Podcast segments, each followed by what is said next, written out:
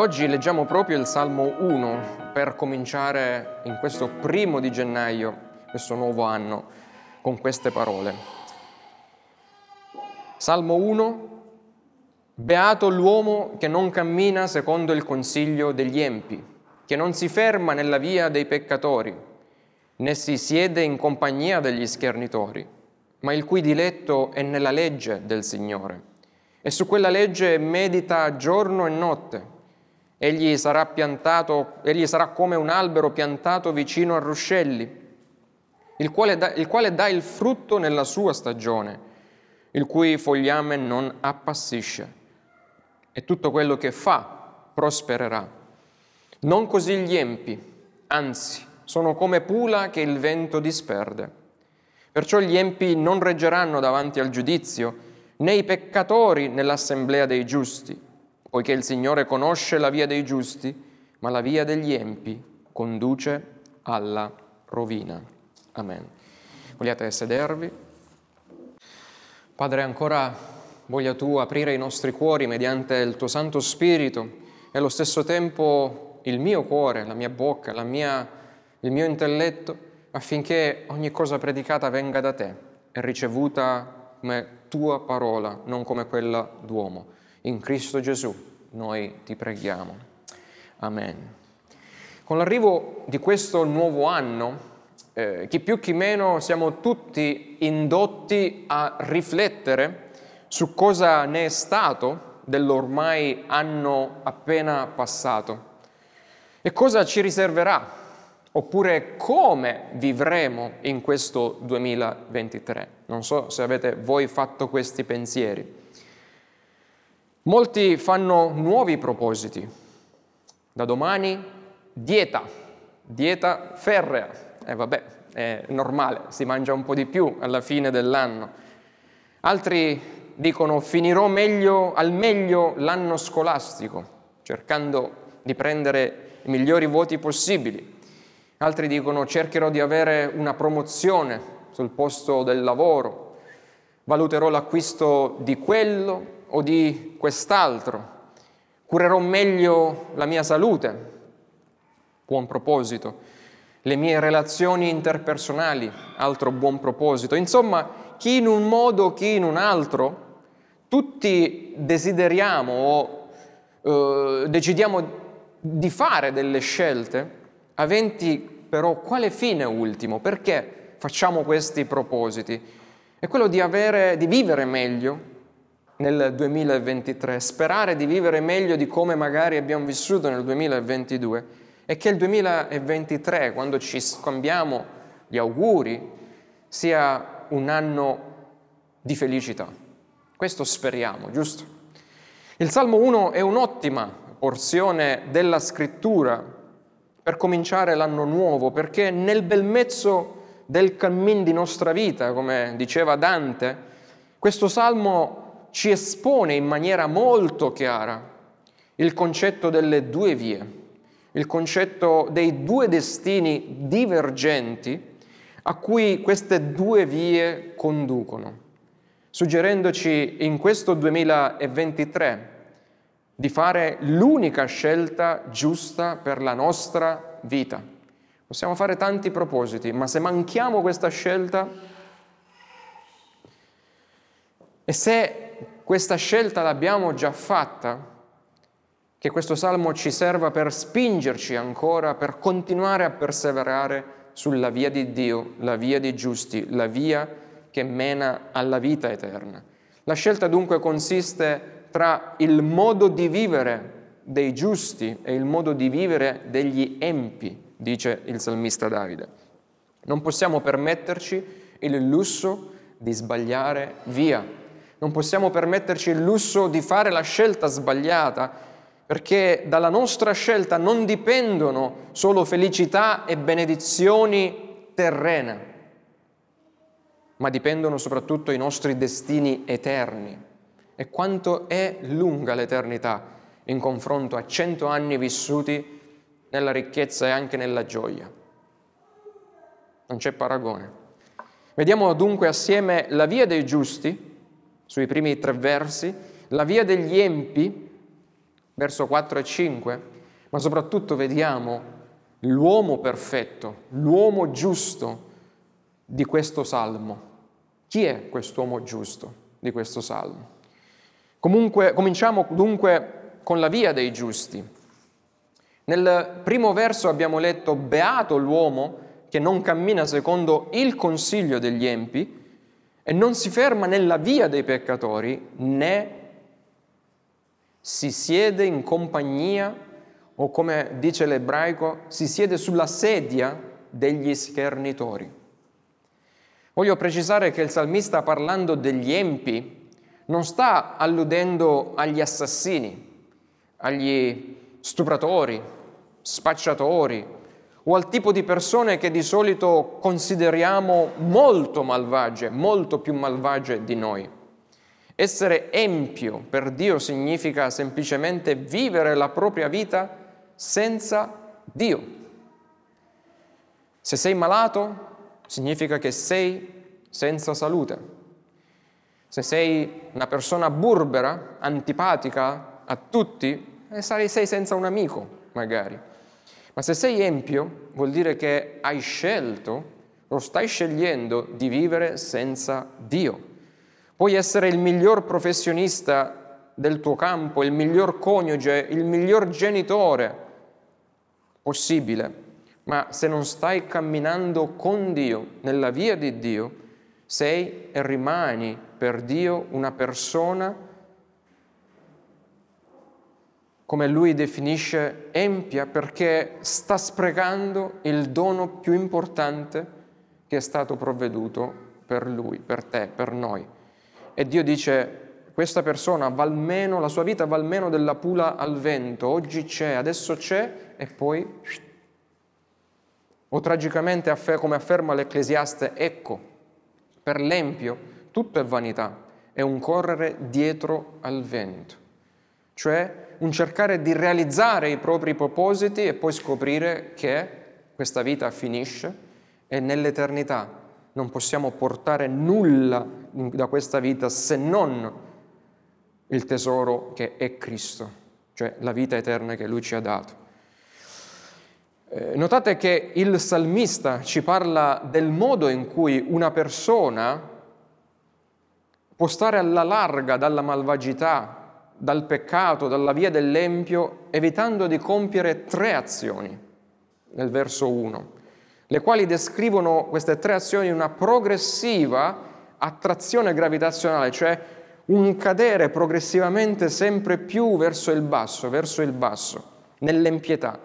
Non bisogna innanzitutto, dice il salmista, camminare. Camminare secondo cosa? Tutti camminiamo, ma non bisogna camminare secondo il consiglio degli empi. Qui camminare allude a quella sottile adozione, ricezione di principi, di modi di vivere sbagliati, consigliati da persone senza timore di Dio. Ma sì, prenditi questa felicità in questo 2023? Che vuoi che sia? Una scappatella? Mica devi dare conto a tua moglie o a tuo marito? Vedete? Prenditela questa felicità. Prendo questo esempio, eh, prendere, avrei potuto prenderne tanti esempi, ma prendo questo del tradimento matrimoniale perché è la piaga, diciamo, più subdola che distrugge le famiglie e che distrugge anche le chiese.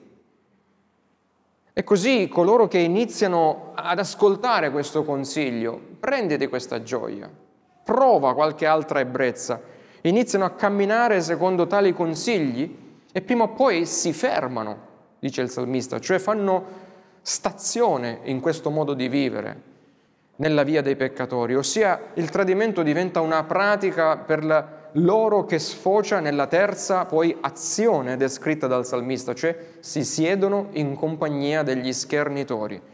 Non solo si diventa un traditore seriale, ma si cade così in basso al punto da vantarsi apertamente del proprio stile di vita, arrivando a schernire la fedeltà altrui, consigliando a altri di tradire e rovinare la loro vita e la vita dei loro cari.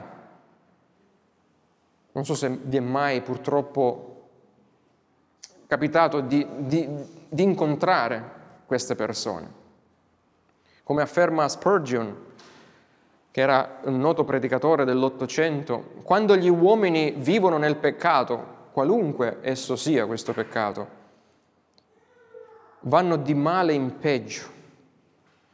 All'inizio si limitano a seguire il consiglio degli incuranti e degli empi che dimenticano Dio, il quale non è il, il male, questo tipo di male, magari per loro non è ancora abituale, qualcosa di abituale, ma in seguito si abituano a questo male e ostentano i propri peccati violando volontariamente i comandamenti di Dio. Vedete, si, si indurisce sempre di più e se lasciati a se stessi, diceva Spurgeon, fanno un ulteriore passo in avanti, diventano essi stessi insegnanti pestil- pestilenti e tentatori degli altri, sedendosi così sullo scranno, sulla sedia degli schernitori, come dice il salmista si sono laureati nel vizio e si sono insediati come veri dottori della dannazione.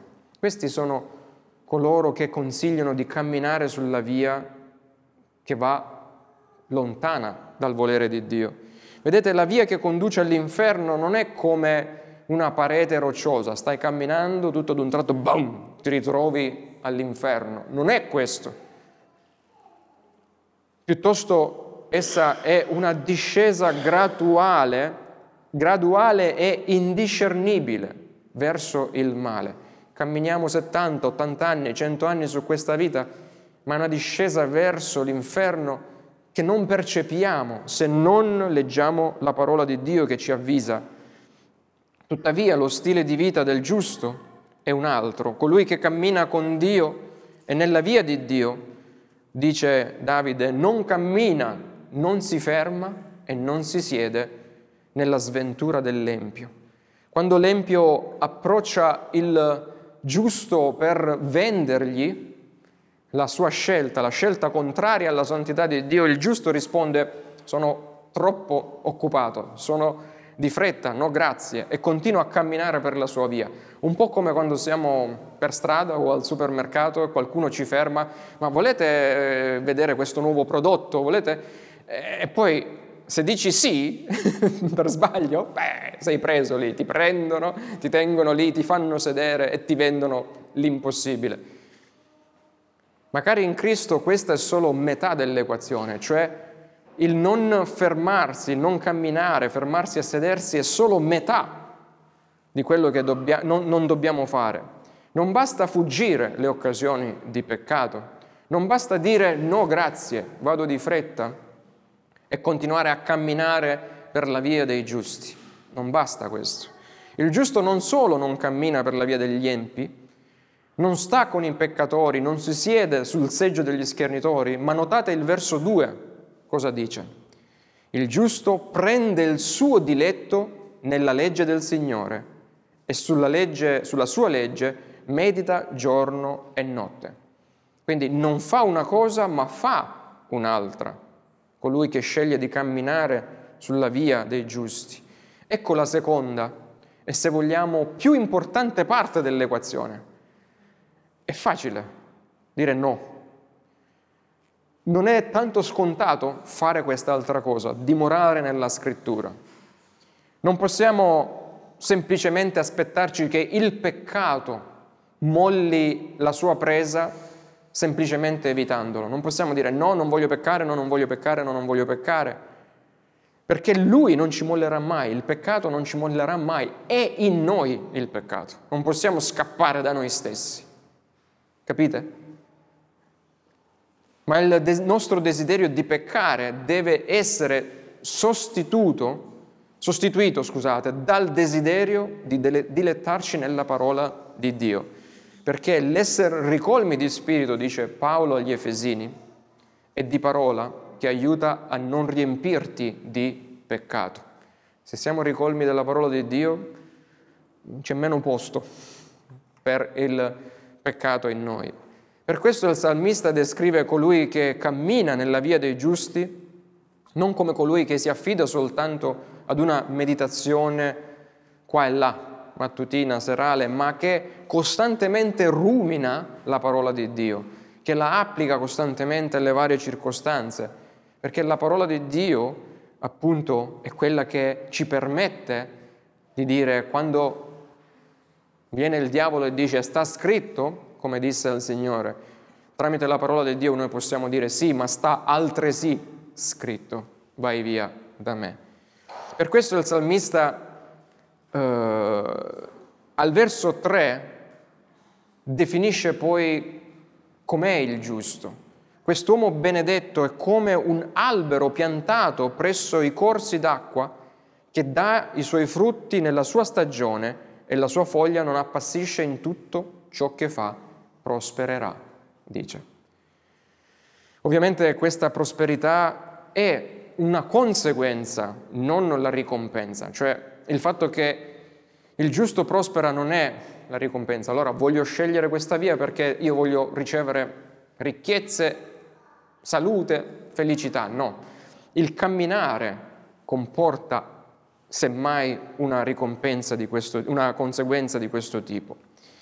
Non è qualcosa all'albero quando è piantato un terreno, in un terreno buono presso, ed è ben irrigato, il frutto viene di conseguenza. Non dobbiamo noi far chissà chi, chissà chi o l'albero far chissà chi, chissà cosa per portare questo frutto. Davide non sta affatto affermando che poiché scegli o ti sforzi di camminare nella via dei giusti in questo 2023 finalmente diventerai ricco e finalmente non avrai nessuna malattia. Non ci sta dicendo questo.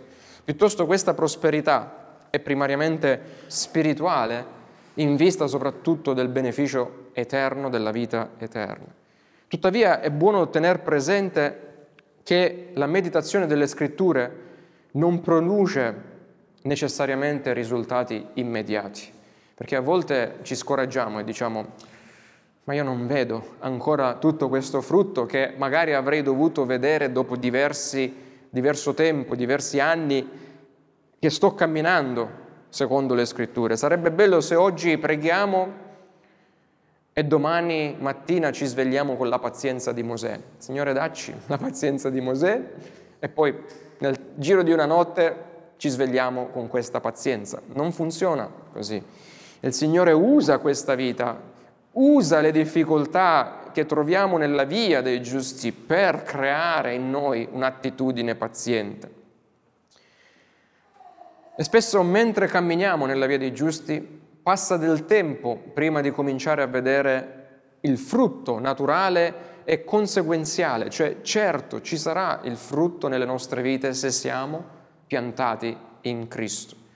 Ma dice al verso 4, non così gli empi.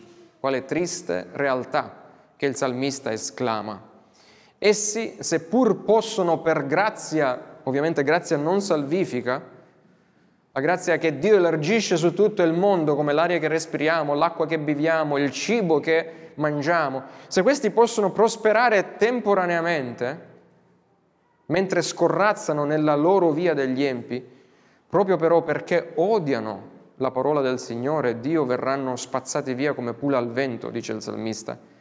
Essi non sono il grano, ma gli avanzi o la parte inutile del raccolto. Questo è ciò a cui il salmista paragona gli empi. Notate il contrasto delle immagini. Il giusto produce frutto, mentre i malvagi sono quella roba inutile portata via dal vento. La pula è senza peso ed è un chiaro riferimento a coloro che fondano la loro vita sulle vanità di questa vita e che in questo 2023 sceglieranno ancora di camminare per la vanità di questa vita piuttosto che scegliere la profondità del dono di Cristo, il meraviglioso dono che noi abbiamo in Cristo, la sostanza della vita eterna che è Cristo. La pula è inutile, dice, e sarà bruciata. Questo raffigura la vita futile, vuota, senza valori eterni che le persone hanno in questa vita senza Dio e Cristo. Se solo quelli che scappano da Dio potessero vedere questo, ma non possono, perché sono scelgono di essere sordi alla voce di Dio mentre si dilettano nell'ascoltare il canto della sirena di questo mondo che consiglia loro di fare l'esatto contrario della parola di Dio. L'empio afferma credere in Dio è stoltezza. Le persone timorate di Dio non si divertono mai né realizzano nulla. Questo è quello che mi veniva detto quando lavoravo a suo tempo, no? dialogando con i miei colleghi. Ma, ma, tu non vivi la vita, ma che, che gioia hai nella tua vita? Non fai questo, non fai quello. E loro ovviamente non erano con me per vedere tante gioie della mia vita. Se vuoi raggiungere qualcosa, divertiti, fallo. Carpe diem, dicevano i latini. La vita è una, prendi la corsia preferenziale del peccato, raggiungi tutto ciò che vuoi e sii felice. Ma quanto dura questa felicità?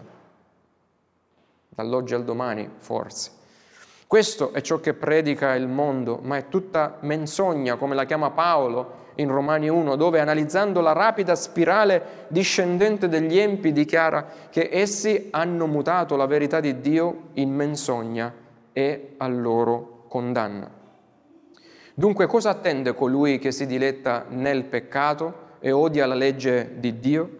Il verso 5 purtroppo parla della rovina eterna che attende tutti coloro che hanno preferito camminare, soffermarsi e sedersi sul sedile, sullo scranno degli schernitori di Cristo. Essi non possono resistere, dice, al giudizio di Dio.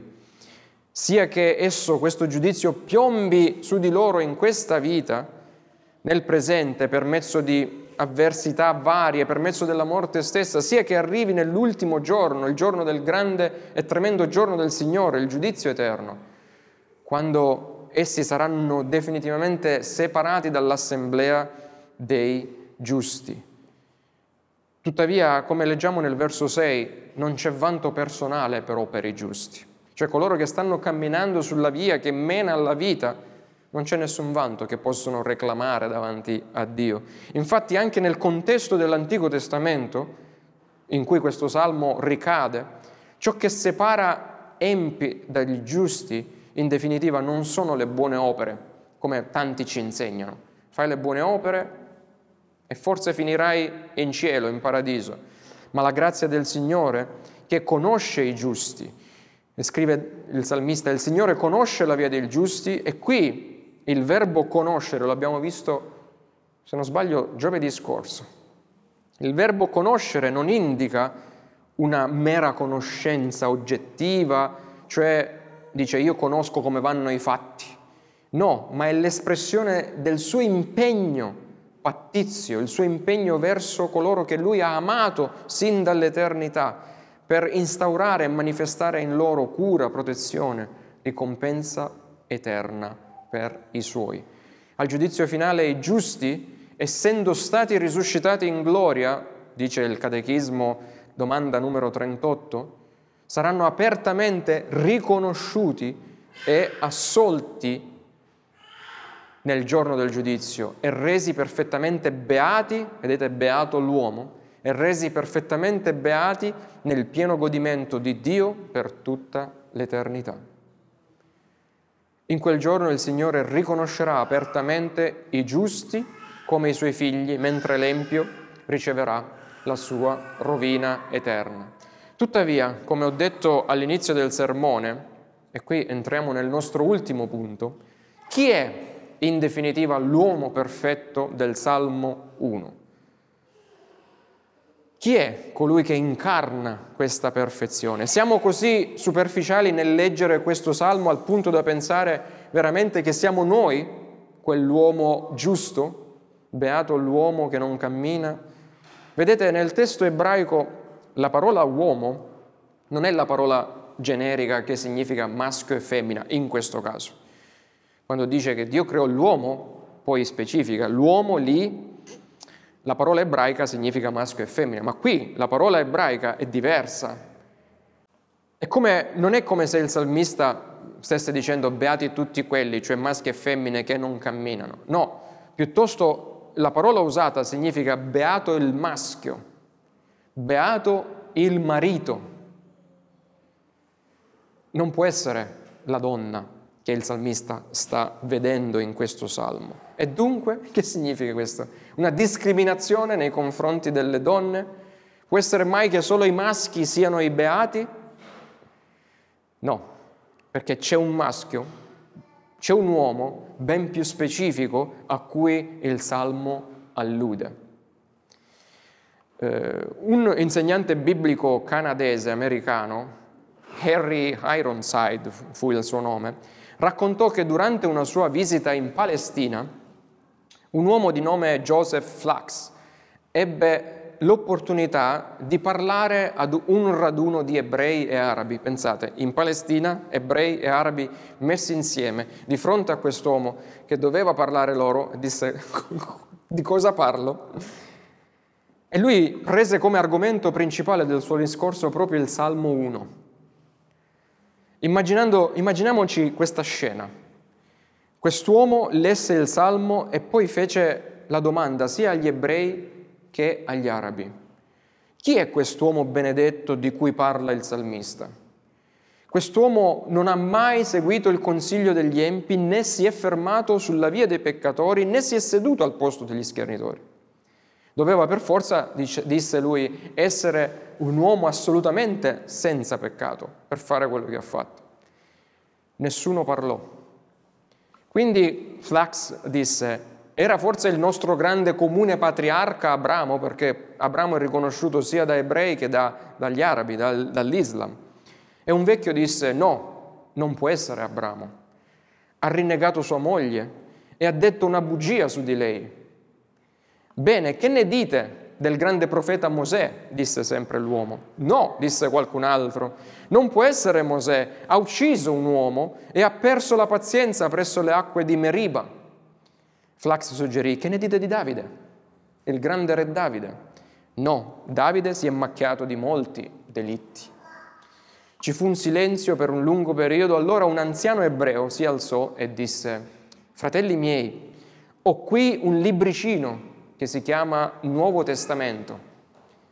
L'ho letto e se potessi credere a questo libro, se potessi essere sicuro che è vero, direi che l'uomo del primo salmo era Gesù di Nazareth.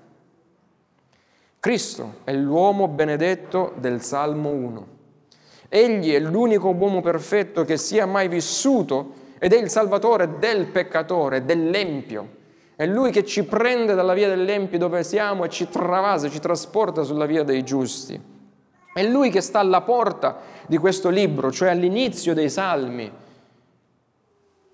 per mostrarci il modo che dobbiamo vivere e non solo, per darci la forza di vivere in questo modo. È Lui la crocevia, cioè che sta in piedi alla biforcazione di queste due vie e che invita via, alla via che dobbiamo scegliere e Lui sia la porta per la via dei giusti, che è il punto in cui le due vie si separano per sempre, via a vita e via a morte. Dobbiamo scontrarci con quest'uomo giusto e dobbiamo rivestirci della sua giustizia per entrare e camminare sulla benedetta via eterna. Perché Cristo è l'unico uomo che non ha mai camminato né si è mai fermato nel consiglio degli empi, non si è mai seduto sul seggio degli schernitori Inoltre è stato lui che si è compiaciuto pienamente nella legge del suo Padre Celeste, non solo obbede- obbedendola completamente, ma anche meditandola giorno e notte, perché il suo cibo fu quello di fare la volontà di Dio che lo aveva mandato per compiere l'opera sua, leggiamo. Del resto, quante volte leggiamo nei Vangeli che Gesù, allontanandosi dalla folla e dai suoi discepoli, faceva cosa? Pregava e meditava il Padre Celeste. Vedete, non rimaneva nel consiglio degli empi. Inoltre Gesù è certamente l'albero della vita. E qui credo, chiedo di prestare un'ultima attenzione. Lui è l'albero della vita, piantato presso i perenni corsi d'acqua, che dà i suoi frutti in stagione e fuori stagione il suo frutto è perenne. In Luca capitolo 24, verso 44, quando Gesù era sulla via di Emmaus parlando ai suoi discepoli, cioè dopo che era risuscitato, apparve a questi due discepoli e cosa disse? Disse queste sono le cose che io vi dicevo quando ero ancora in vita, quando ero ancora con voi, che si dovevano compiere tutte le cose scritte, pensate, nella legge di Mosè, cioè nei primi cinque libri della Bibbia, nei profeti, la parte più grande dell'Antico Testamento, e nei salmi. Quindi lui è l'uomo giusto. E Martin Lutero scrisse, il primo salmo parla di Cristo letteralmente. Egli è l'unico beato, l'unico uomo dalla cui pienezza tutti hanno ricevuto la sua giustizia per poter essere uomini e donne beati assieme a tutto ciò che segue in questo salmo. Cioè, tramite lui noi riceviamo la sua giustizia, ci imputa, padre, imputa in Padre la sua giustizia e ci dà tutte le benedizioni che procedono da questo salmo e tutti gli altri salmi e tutta la scrittura. Egli dice, diceva Lutero, egli è il primogenito tra molti fratelli, citando la scrittura, la primizia di coloro che si sono addormentati, affinché possa essere anche la primizia di coloro che sono risvegliati dallo Spirito a nuova vita. Allora, com'è che siamo giusti? Se il passaggio qui, se testo, questo testo qui non riguarda direttamente noi, ma Cristo, l'uomo giusto. Miei cari, capire questo è cruciale per noi, perché se perdiamo questo passaggio, se perdiamo questo punto, non riusciremo a vedere la fonte della nostra salvezza, della nostra vita e della nostra santificazione. Non diventeremo giusti facendo buone opere, non saremo salvati come ci viene detto dalla religione, religione che va per la maggiore, cattolica romana, in questa nazione. Non saremo salvati per le buone opere, la Bibbia non lo dice. Non diventeremo giusti meditando solo la legge di Dio, cercando di non fare questo, di non fare quello. Nel capitolo 7 ai Romani Paolo è abbastanza chiaro, per noi peccatori la legge della nella sua santa perfezione non è altro che un ministro di morte, cioè la legge ci condanna, ci dice sei peccatore e ovviamente ci mostra l'unica via di uscita che è Cristo. Tutto ciò che fa la legge è sottolineare chi siamo, peccatori bisognosi di Cristo. Non è in grado di cambiarci, tanto quanto noi stessi non siamo in grado di adempierla per essere giusti. La nostra unica speranza è riporre la nostra fede nella grazia di Dio, nell'opera mediatrice di Cristo, nella potenza dello Spirito Santo, che grazie all'uomo perfetto del Salmo 1 Dio ci salva. Credendo in Lui siamo salvati. Infatti, nei primi capitoli della Bibbia Dio dichiara Abramo essere giusto, ma non lo dichiara giusto sulla base delle sue opere, ma sulla base della sua obbedienza, perché credette nella promessa di Dio e Gesù disse, vide il mio giorno e se ne rallegrò. Giovanni 8, 56. Abramo vide il giorno di Cristo e se ne rallegrò. Allo stesso modo anche noi, al di qua della croce, dobbiamo guardare soltanto a Cristo per sola fede, il quale ci salverà dai nostri peccati e ci riempirà del suo Santo Spirito, consentendoci di camminare nella via dei giusti per essere come quell'albero piantato vicino ai ruscelli dell'acqua, che dà i suoi frutti a suo tempo. È solo mediante Cristo e la potenza dello Spirito in noi che possiamo allontanarci dalla via degli empi e avvicinarci alla legge di Dio, alla parola di Dio ed essere da essa nutriti. Rimanete in me e porterete frutto. Senza di me, abbiamo letto, non possiamo fare nulla. Cristo è l'unico giusto che ci permette di essere giusti. È vero però che quando si tratta della nostra santificazione ci possono essere alcune aree in cui ci vediamo più maturi, che abbiamo già mostrato frutto e maturazione, ma ci sono anche altre aree in cui quando la parola la reggiamo ci, fanno, ci fa scoprire che siamo seduti, non solo che camminiamo, non solo che ci, ma siamo addirittura seduti sullo, ancora sullo scranno dei degli schernitori. Perché? Perché la santificazione è progressiva, quindi non scoraggiamoci se andando più in profondità a volte ci, eh, crediamo che stiamo andando più indietro. Diciamo, ma pensavo di aver superato questo. No, questa è l'opera di Dio in noi, dello Spirito Santo in noi. Ricorda questo, amato in Cristo e amata in Cristo. Le parole di, chiusura del Salmo 2 quali sono? Il Salmo 1 apre con beato, il Salmo 2 chiude con beato. Beato è colui che si rifugia in Cristo, che si rifugia in Yahweh, dice il salmista. E voglio concludere eh, facendovi notare come il tema dell'albero fruttifero è presente in tutta la storia redentiva e lo ritroviamo nella gloria celeste, nell'eternità. Nel giardino del Tempio dell'Eden il primo Adamo stava alla presenza di Dio, suo padre, ed era circondato da alberi da frutto tutti intorno. Vedete questa immagine. Nel successivo tempio, quando viene cacciato dal, eh, dal giardino dell'Eden, l'altro tempio in cui Dio dimora è il tabernacolo, così come poi nel tempio di Salomone, il sommo sacerdote stava dove? Alla presenza sempre di Dio, il padre di Israele, circondato da palme dorate incise sulle pareti del tempio e davanti, ricordate, al candelabro a sette braccia che era modellato come se fosse un albero di mandorlo in fiore.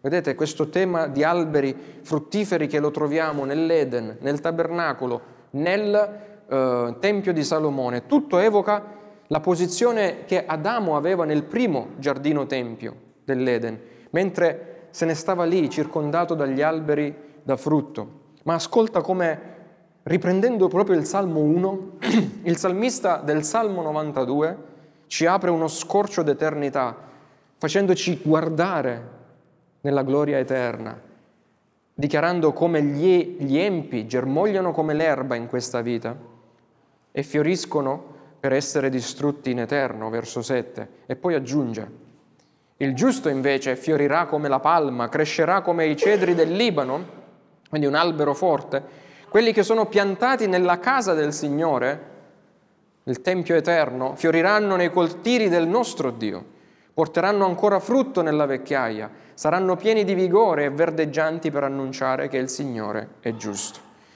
Riflettiamo, riflettiamo su queste analogie. Il primo Adamo in Eden con il sommo sacerdote nel Tempio e qui il salmista ci dice qualcosa che ancora deve accadere del prossimo futuro, usando lo stesso linguaggio, la stessa architettura del Tempio, cioè alberi intorno al sacerdote o all'Adamo di turno. E a cosa pensate? Il Signore a cosa paragona il credente, a cosa paragona i suoi, se non agli alberi da frutto che portano molto frutto. Vedete il tema degli alberi che lo ritroviamo. E questa è la stessa immagine che vediamo riapparire negli ultimi capitoli della Bibbia, quando Gesù Cristo, il nostro grande sacerdote, Adamo a chi puntava? A Cristo. Il grande sacerdote a chi puntava? A Cristo. L'ultimo Adamo, l'albero della nostra vita, che si erge nel mezzo della presenza del suo Padre Celeste. Si erge quando Giovanni vede la gloria dei cieli avvenire, l'agnello è lì, issato, l'albero della vita è lì, circondato dai suoi santi, il popolo reso giusto, giustificato da Dio e piantato presso il fiume d'acqua della vita che è Cristo e che ora produce perennemente il frutto dello Spirito. Gesù, l'ultimo Adamo, il sommo sacerdote eterno, sta in mezzo del suo popolo, nel mezzo dei suoi alberi da frutto e proprio come Adamo stette nell'Eden, il sommo sacerdote ministrò nel Tempio, Gesù Cristo è l'uomo benedetto, l'uomo giusto, che con la sua vita, morte, risurrezione e ascensione può fare di noi miseri peccatori, non solo in questo 2023, ma per l'eternità, un popolo santo, fruttifero e giusto, alla gloria di Dio. Vogliamo pregare.